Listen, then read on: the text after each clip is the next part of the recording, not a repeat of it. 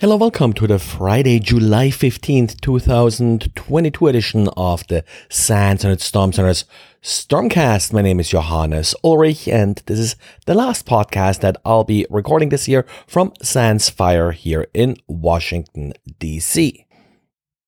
With me here in Washington DC is Rob VandenBrink. Rob actually wrote today's diary about an interesting network problem that he had at a client and how he identified the root cause.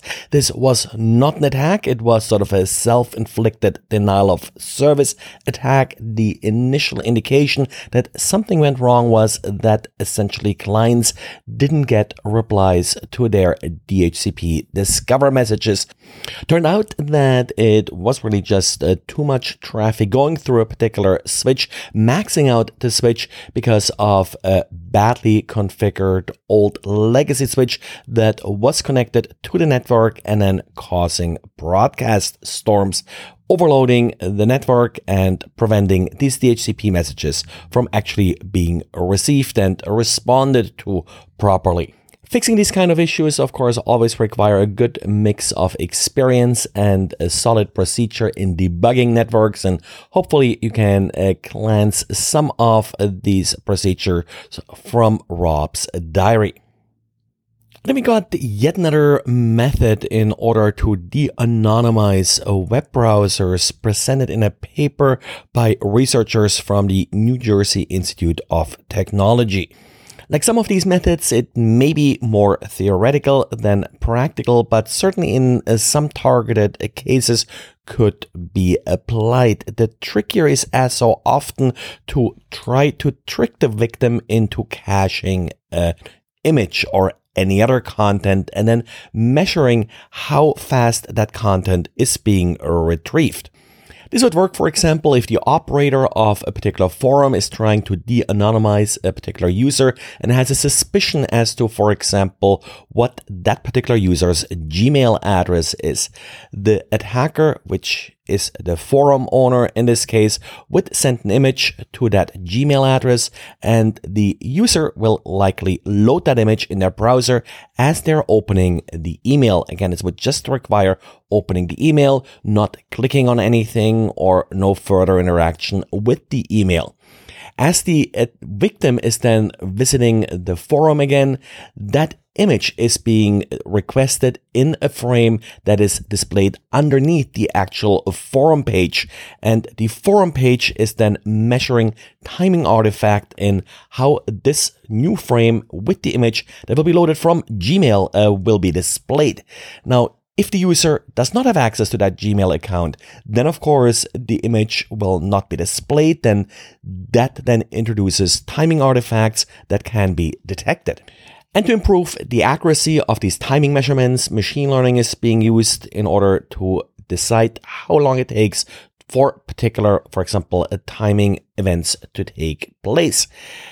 As a workaround, well, for website operators, they're recommending that pages respond with equal time, no matter whether or not the user is logged in or not logged in. Secondly, if you are displaying content that any error messages that you're displaying if the content is not available look very similar. So have a similar computational overhead in being rendered. And this will minimize the chance of these attacks working. Apparently, this is working against all the big browsers. And, well, of course, browsers could also mitigate some of this, but not really clear if it's worthwhile to browsers to really sort of, you know, randomize timing of renders and such in order to prevent this fairly specific and not easy to conduct attack. And Microsoft uh, wrote up what they learned in observing a larger phishing campaign that apparently had something like a thousand different victims. This phishing campaign was a bit more sophisticated in so far as that it used a proxy in order to launch a machine in the middle attack. And in doing so, they were able to capture not just usernames and passwords, but then also cookies that were being set in order to remember the browser, which is a feature that's often being used to not have to use a second factor every single time you're visiting the page. So that then allowed the attacker to use the user's credentials without having access to a second factor that may have been required in order to gain access to these systems. In this particular case, webmail systems that then were used to launch a good old business email compromise attack. This is interesting in so far also that, uh, in particular, when you're talking about webmail systems, the ability to not have to enter a second factor every single time you're checking your email is certainly a much appreciated convenience. And it may be difficult to force users to use a second factor every single time. TLS is not necessarily protecting you from these style of um, machine in the middle attacks because the victim is actually visiting a website that uses a domain name that the attacker controls. So the attacker is able to obtain a valid certificate for this particular domain name. And finally, for the VMware users out there, there is another update for VMware vCenter Server. Uh, this update fixes approach escalation vulnerability in integrated Windows authentication. So apply the update in particular if you're using this form of authentication. That's it for today. Thanks again for listening. And as usual, if you like this podcast, please leave a nice review on the podcast platform of your choice to direct other people uh, to this podcast.